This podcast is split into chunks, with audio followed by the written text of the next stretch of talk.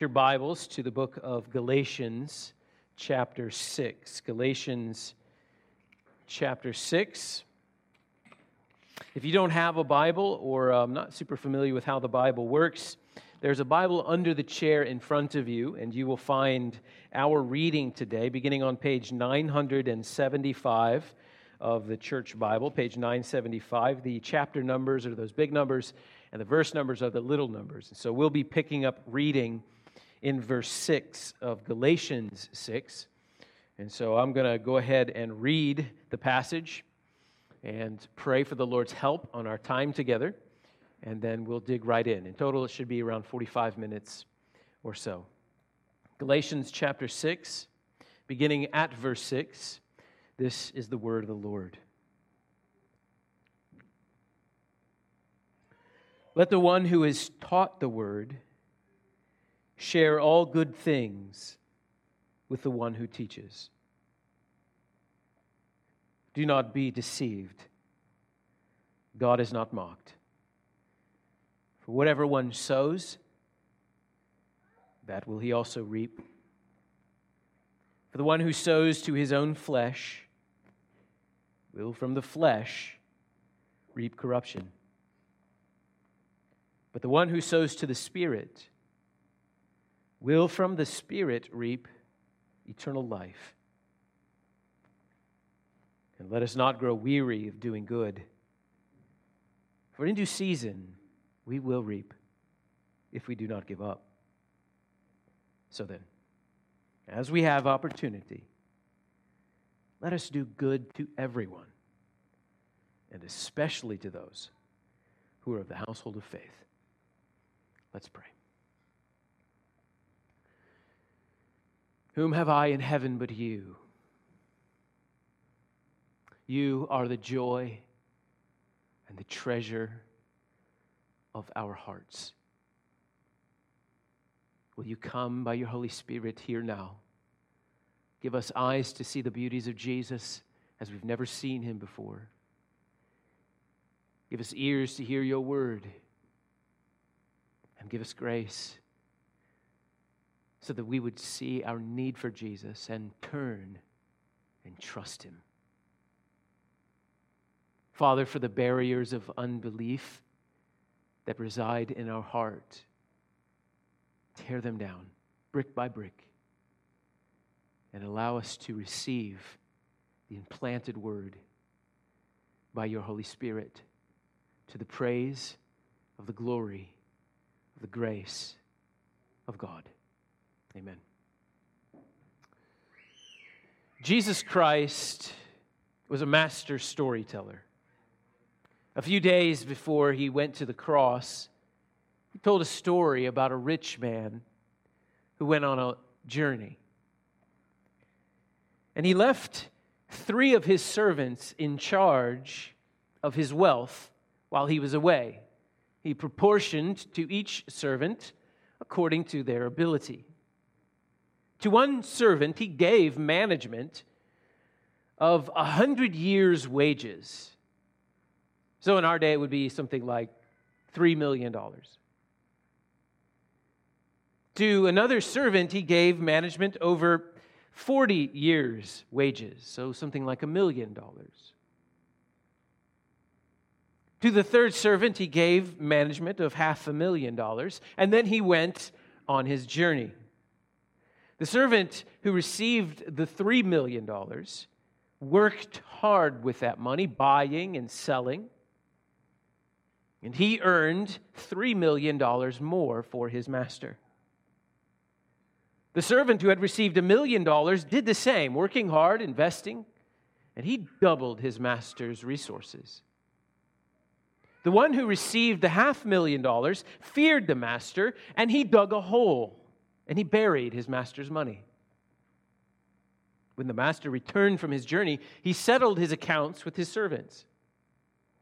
To the servant who had earned $3 million addition, he said, Well done, good and faithful servant. You have been faithful over a little. I will set you over much. Enter into the joy of your master. And to the second servant, who also had doubled his master's resources, he said the same thing. He gave him management of more, told him to enter his joy. The third servant dug up his master's investment and returned it to him. I knew you were a difficult man, he said, so I hid your money. The master was furious. You wicked and lazy servant, the master replied. You could have at least put it in the bank where I would have received some interest.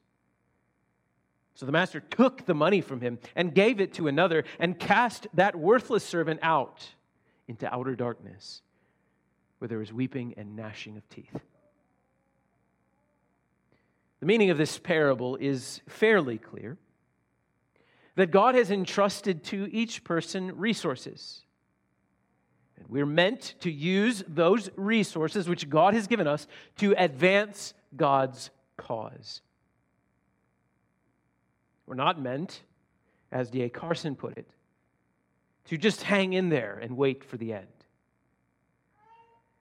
A failure to invest the resources God has given us to God's purposes shows that we don't actually respect our master. We don't love our master, and indeed, we aren't even servants of our master at all. The last servant in Jesus' parable is not condemned for his misuse of his master's gift. He's condemned for his non use of his master's gift. He didn't respect his master. He was selfish and lazy. He spent his time while his master was away doing whatever he wanted entirely unconcerned about the interests of his master.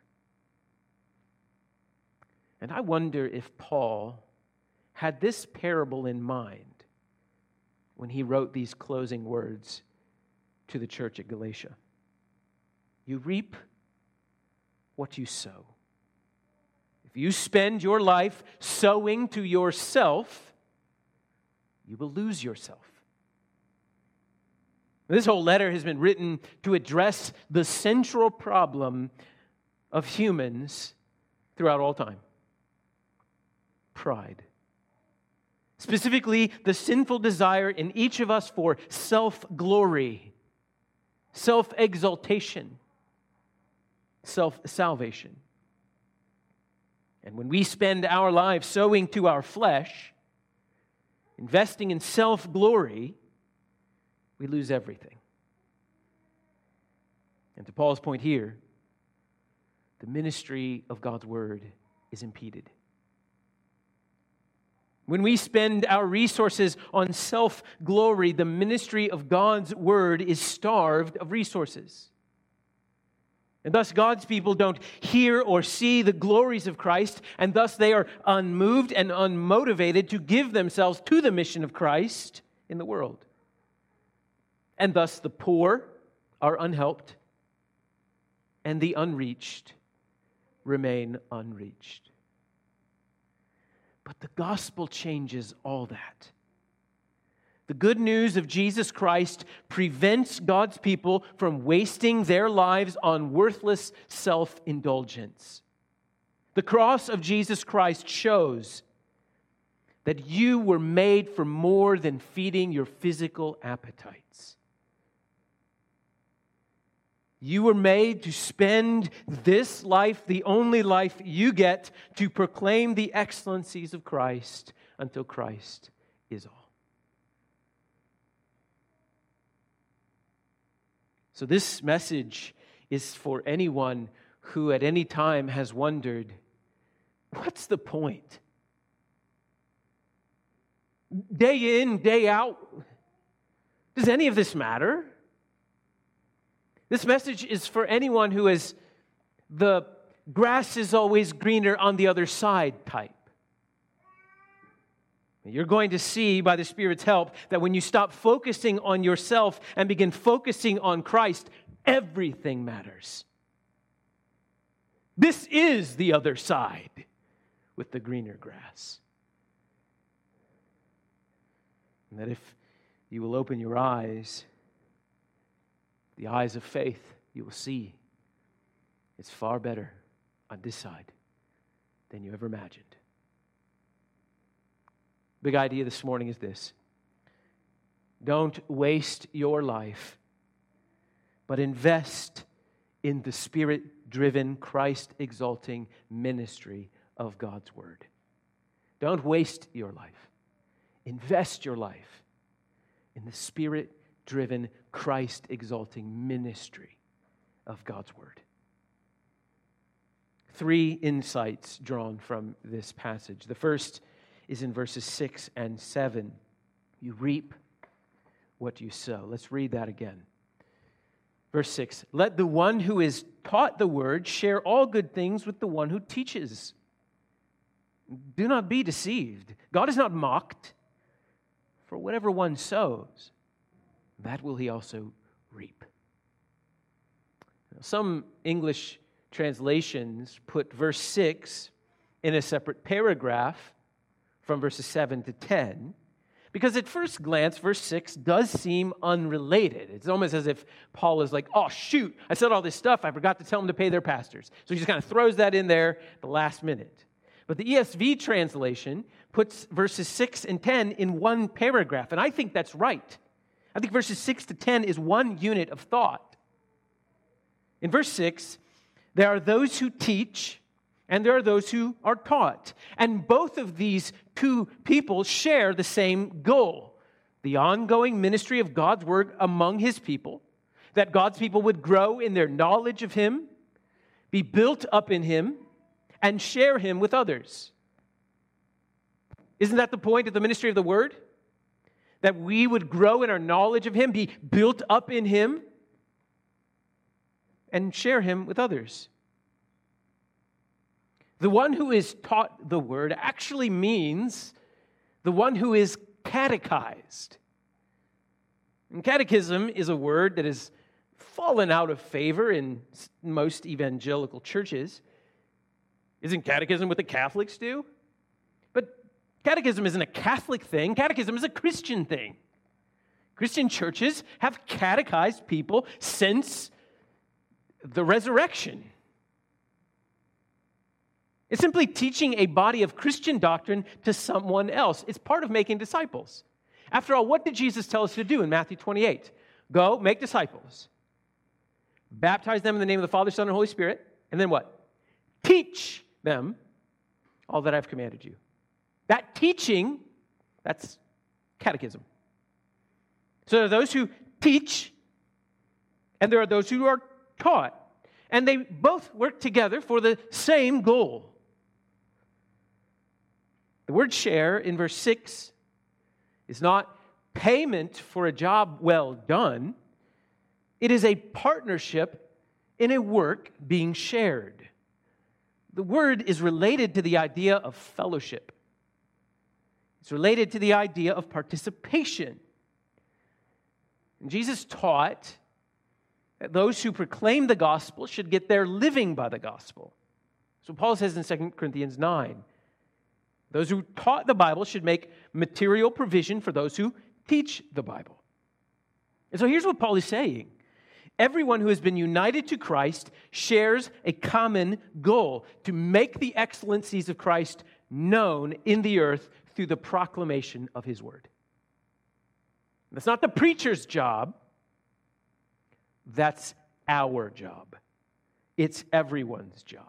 The preacher's job is to study the Bible, teach the church, so the church will know God, be encouraged by God, be equipped by God to do the work of the ministry of God to make Christ known. So, in essence, teachers teach teachers to teach teachers to teach teachers. You follow? Teachers teach teachers to teach teachers so they'll teach teachers.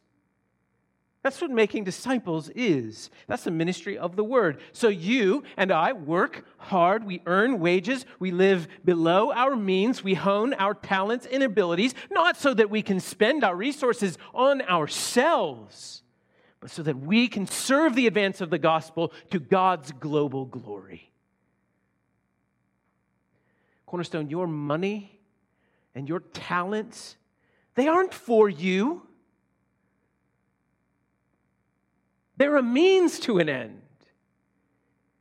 And if you make yourself and your comfort an end, you will lose both. If you make yourself and your comfort a means to an end, you will lose both yourself and your comfort. God is not mocked. He knows what resources He's entrusted to you. So don't kid yourself. You're never going to fly under the radar. You reap what you sow. The third servant in Jesus' parable hid his treasure and he was found out. And so, dear fellow Christian, your God has entrusted you with resources. And if you bury those God given resources under the dirt of self glory, you will lose both your life and your resources. And I would spare you of that if I could.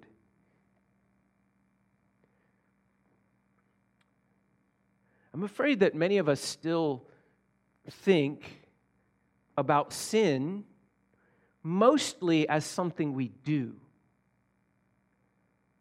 But I have found in my own life, I bring far more dishonor on my Savior by the things I don't do than in the things I do.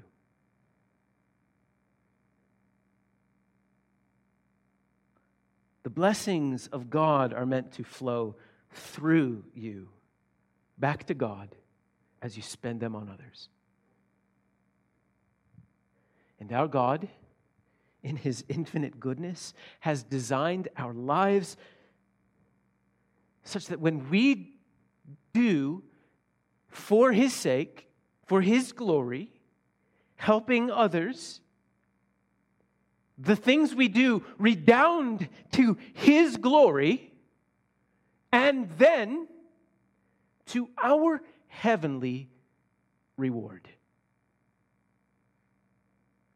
Now, we, we reformed types, we love to talk about grace alone and faith alone and Christ alone to the glory of God alone. And we talk about the judgment of God on sin. And that's good. We should talk about that. But it seems to me that we're awfully shy in talking about heavenly rewards. Jesus had no problem talking about heavenly rewards. Neither did Paul. Neither did Peter. Neither did John. Neither did James. So we shouldn't be either. Jesus said in Luke 12, It is your Father's good pleasure to give you the kingdom. In the parable that we opened with, what did the master say to his servants? Enter into my joy.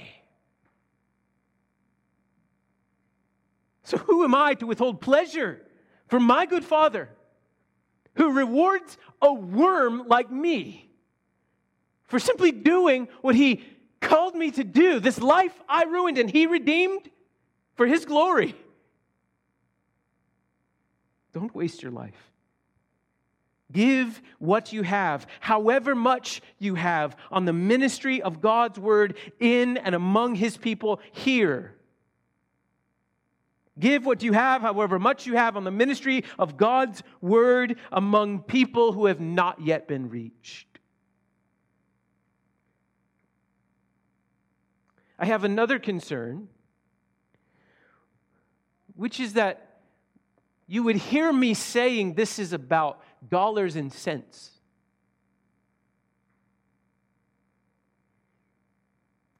But you have to understand God doesn't need your money. He paves his streets with gold. Seems he's doing okay. This is never about dollars and cents. Jesus taught us this is about the heart. For where your treasure is, there your heart will be also. So this is not dollars and cents. God wants your heart. Second insight is in verses 8 and 9. If we sow to the flesh, we'll reap corruption. But if we sow to the Spirit, we will reap eternal life. have a look at verse 8 and 9 again. For the one who sows to his own flesh will from the flesh reap corruption. But the one who sows to the Spirit will from the Spirit reap eternal life. And let us not grow weary of doing good, for in due season we will reap if we do not give up. So, what does Paul mean by sowing to the flesh? Well, you'll have to think back to a number of things that we've talked about in the book of Galatians. This whole book has been a warning against being a self savior, doing things your own way, in your own strength, in order to achieve your own glory. And we've seen in this book that placing yourself at the center of your life leads to all sorts of distortions. Misusing of others leads to conceit, arrogance, and division. That's not how God made us to operate. And whatever we, you and I, give to building our own name, to building our own reputation, it won't survive the fires of God's judgment. No matter what you do. Actually, it doesn't matter that much what you do, it matters a lot why you do what you do.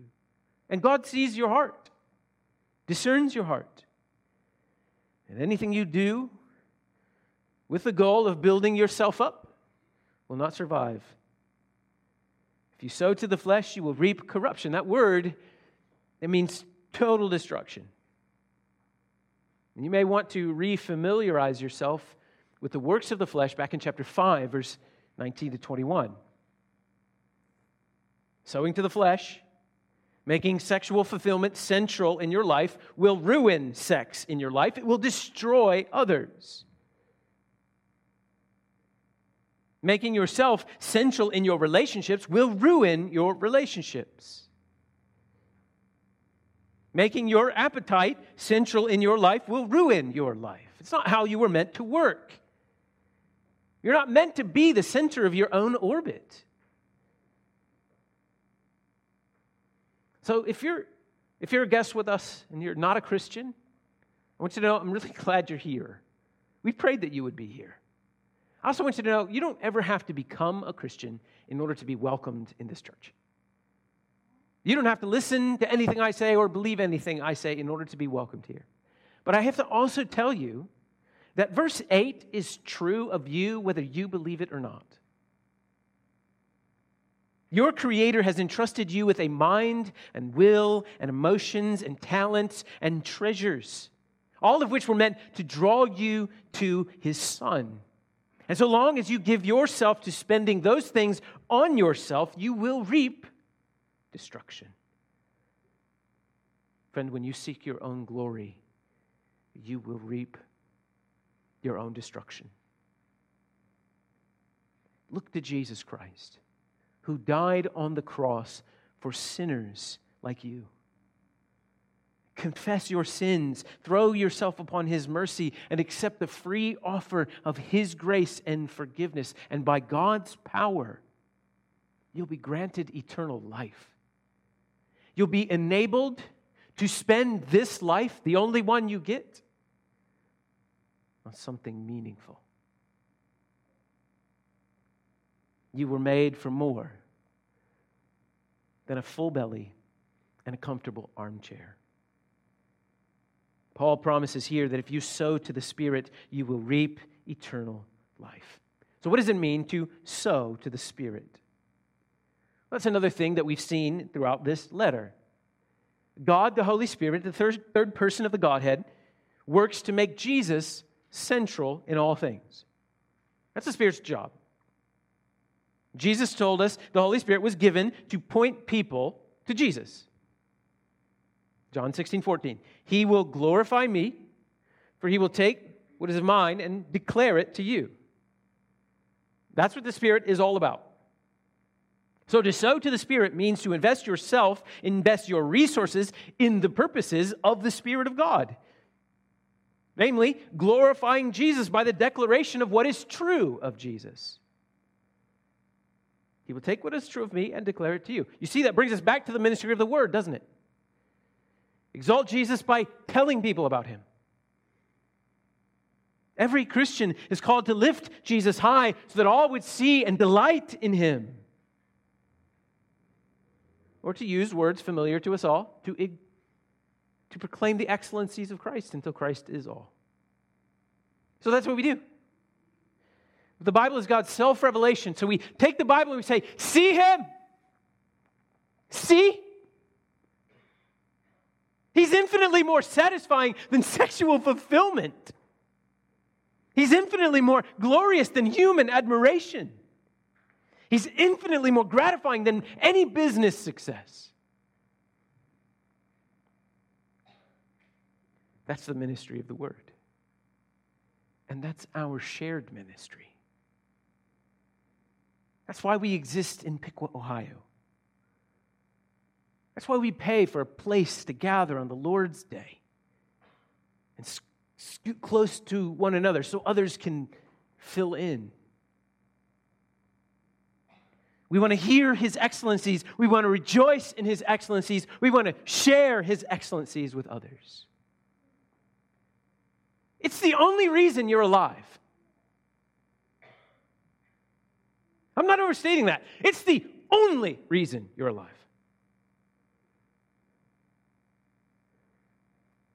It's the only reason God has not taken you home to glory. It's so that Christ would be known and cherished by people in the way that he is known and cherished by you. It's why you're alive. To this, we give our time and our talents and our treasures. To this.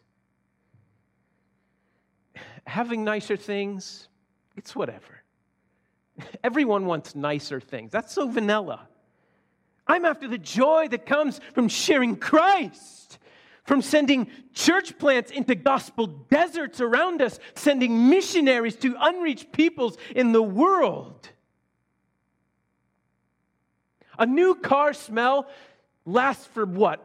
Three months? But a new church smell redounds to God's glory forever. To that, invest your life. The only one you get. If you're going to spend these resources on something, spend it on that. The Bible tells us in 1 Timothy 6 to be generous, to lay up treasures in heaven. Something that Paul called taking hold of that which is truly life. Which means anything else that you're giving yourself to, your resources, is taking hold of something that isn't life. It will slip through your fingers on the last day and it'll be lost.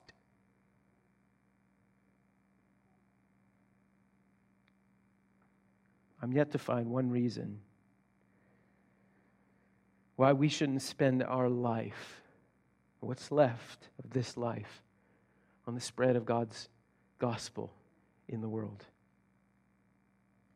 I can't think, I can't find anything more worthwhile than that. I mean, you search the scriptures, you dig through the catacombs of human reasoning. And if you find something, you better tell me. But I can't find anything better than seeing Christ exalted among those who've never heard him. In my study of this passage this week, I could find only one other place in the Bible where sowing and reaping and eternal life are linked. And it was in John chapter 4. In John chapter 4, Jesus is doing an outreach ministry to Samaritans, these kind of half breed Jews that were despised by the Jews. And the disciples wanted to make sure that doing ministry, Jesus was taking care of himself, he was eating well. And so they went and got food, and they asked him if he wanted any food. And he said, My food is to do the will of him who sent me and to accomplish his work. And then he tells them, Lift up your eyes. The fields are white for harvest. Already the one who reaps is receiving wages and gathering fruit for eternal life, so that the sower and the reaper may rejoice together. The Lord gave his life accomplishing his Father's will, saving sinners to the glory of God. And that work was more important to him than food. Or more to the point, food was simply a means to that end.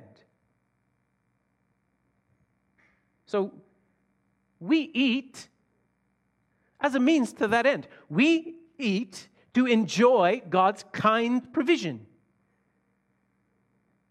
It's, it's good to eat good food and to enjoy the gift of good food that God gave to you in your taste buds, knowing that you would taste things that taste good and you would rejoice in that thing in Him. Eating good food for the sake of food is idolatry. But eating good food for the sake of worshiping the provider of that food, that is glorious. So, food is meant for you to worship the provider of food, and it is also meant to give you energy to serve God's global mission, making much of Jesus in all that we do. It's also the reason you show up to work early and give 100% on your shift. It's why you live below your means. It's why you keep your homes tidy. So that you can welcome people in and share the excellencies of Christ with those who are in the Lord and those who are outside of the Lord. Cleaning your house is a means to an end, it's never an end. If you're making cleaning the house an end, you're going to go nuts because it never stays clean. It's a means to an end so that you could be welcoming to others. This is your glorious purpose. And so let us not grow weary in doing good. In God's wisdom, word ministry, the ministry of sharing Christ with others, it's slow ministry. Every parent should be saying, Amen. It's slow ministry. Applying the gospel to your young kids is a lifetime of work. It's daily correction with the gospel. Church discipleship is not much different. You put yourself out there, you invest yourself in others, and sometimes you just don't see any fruit. I remember some years ago, I had the privilege of teaching an adult Sunday school class, or it was an adult education class on Wednesday nights. And I'm working a full time job, and I got four kids, and I'm going to school. And I'm, in, I'm trying my best. I'm investing 10, 15 hours in these, these messages. And then I show up early on Wednesday, and three people come. And I'm so frustrated by that. And then the Lord corrects me. God the Son died for those three souls. And God spent those 10 hours, those 10 or 15 hours of my life as His servant because He wanted those three souls to hear His word that night. Not the other 80 who didn't show up, the three who did. Who do I think I am to despise the three? who the Lord Himself died to save. I can be so arrogant sometimes. Many in this room have spent long hours in prayer, laboring over hard conversations, wondering if there's ever going to be any fruit. And no doubt you've wondered wouldn't it just be easier to stay to myself, to go camping on the weekends? And I'll just answer that question for you yes. You would improve this life if you stopped caring, but you would also waste this life and the gifts that God has given you to build someone else in the Lord. The Lord is kind to give us seasons of encouragement in ministry. Maybe you pray for a friend to come to faith and then they repent and believe. Maybe a brother's heart is softened by a rebuke and repent. But the Lord is also kind to give us seasons of discouragement in order to humble us and to cause us to rely on Him. It's a protection. You, you see, it's a protection so that we don't start thinking we're ourselves as something when we're not. If you feel discouraged because you're not seeing fruit in your ministry, here's my counsel to you just keep sowing, keep planting seeds. And you grab tight onto the Spirit's promise in verse 9. In due season, we will reap if we do not give up. That's what you got to do. Keep sowing and don't quit. Take that appointment, answer that call, and trust the results are in the Lord's hands. Your job is to simply be faithful and sow the seed. I've told you before, my mom used to have a sign in her office. Some of you have cat signs. She had a better one. The sign read, Don't measure the day by the harvest, but by the seeds planted. I think that's right. That brings us to our last insight in verse 10.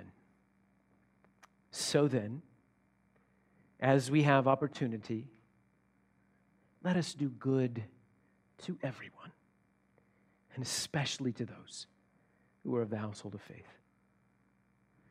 So you have one life with limited resources.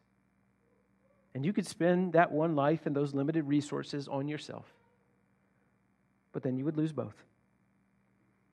Or you could spend that one life and those limited resources on building someone else up in the Lord. As you have opportunity, do good to everyone. I don't know about you, but I'm really thankful for that phrase, as you have opportunity. Because there are plenty of times when I'm looking out across the world, even across our church, and I'm thinking, it's too much. It's way too much.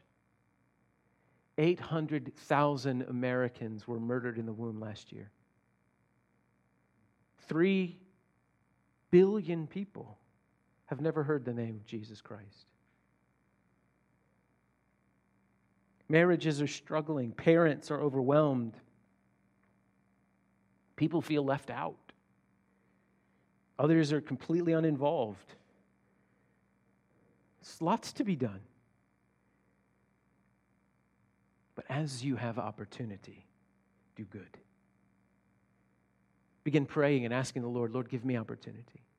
Or open my eyes to the ones that are in front of me now. And be faithful in those.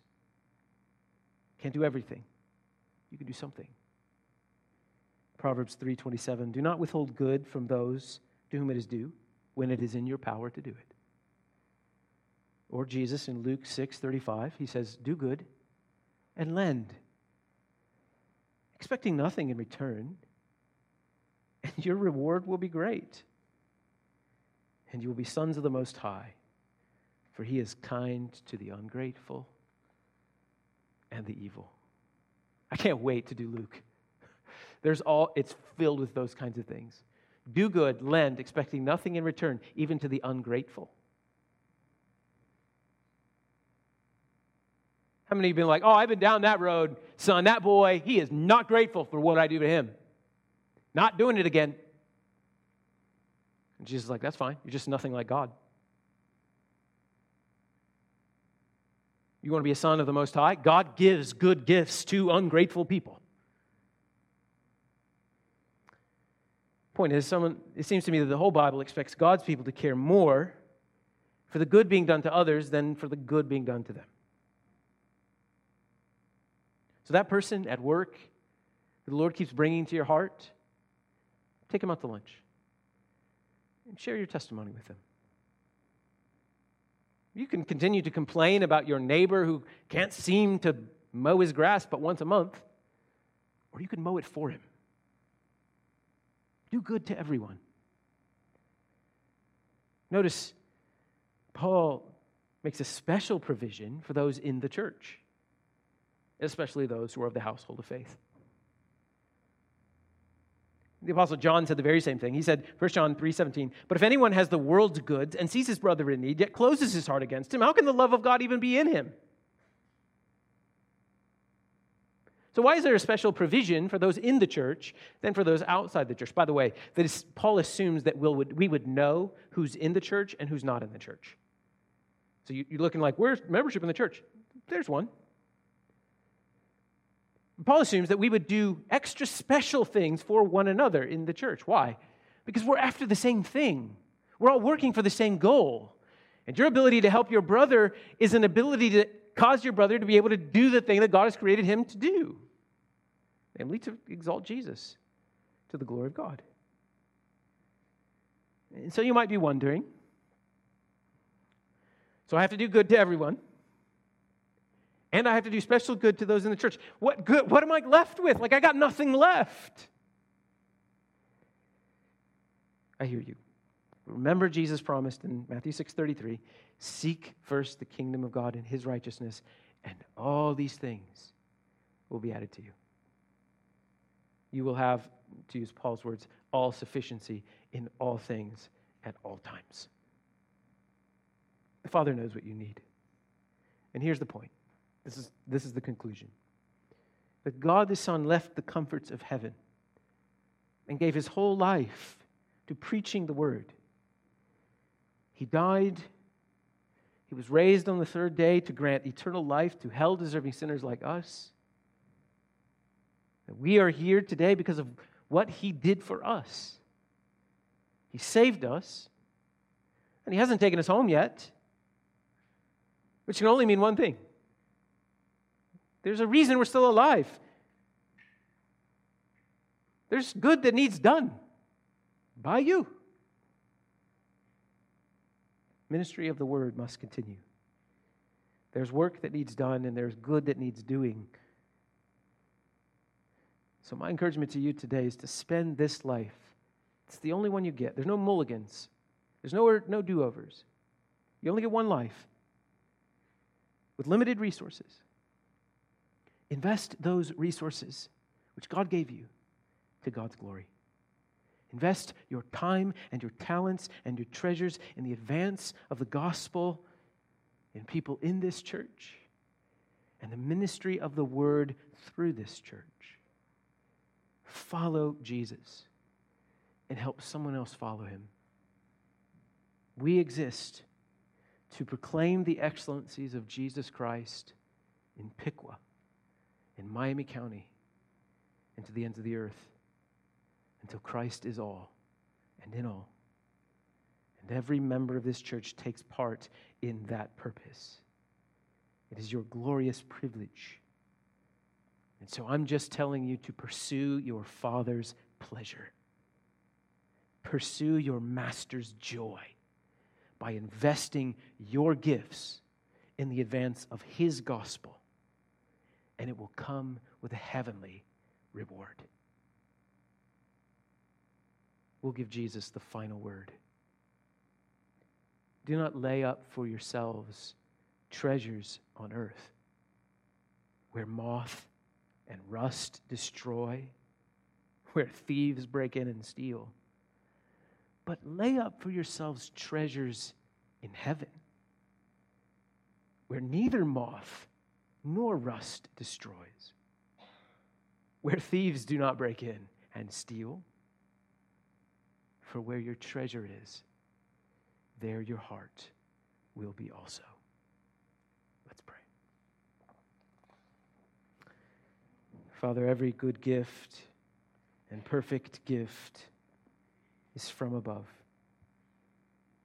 coming down from you, the Father of lights, with whom there is no variation or shadow due to change. You are our shepherd. We shall not want. You make us to lie down in green pastures. You lead us beside the still waters you restore our weary souls. You lead us in the path of righteousness for your name's sake. And though we walk through the valley of the shadow of death, convinced in our pride that if it is to be, it's up to me, Lord, convict our unbelieving hearts. Will you forgive us? Will you teach us to trust you and to fear no evil? Because you're with us. Because we've been united to Christ. Because in Him we are safe and satisfied. Your rod and your staff, which you use to correct and discipline, which you use to guide our, our comforts. You've shown us today that we've wasted so much of our lives on self glory and self indulgence. Thank you for being honest about who we are and what we are. And though we are surrounded by enemies, doubt and fear and pride, you are not threatened. You prepare a table there in the presence of our enemies. You anoint our heads with oil. You revive our drooping heads. We're so happy in you. Our cup overflows, joy spilling out to others. Your goodness and your mercy, they go wherever we go. Give us grace, dear Lord, to honor you with our lives until we finally come home and dwell in the house of the Lord forever. Amen. If you're trusting in Jesus Christ for the forgiveness of your sins, having confessed those sins, this is your assurance of pardon from Romans chapter 3. For all have sinned and fall short of the glory of God and are justified by his grace as a gift through the redemption that is in Christ Jesus.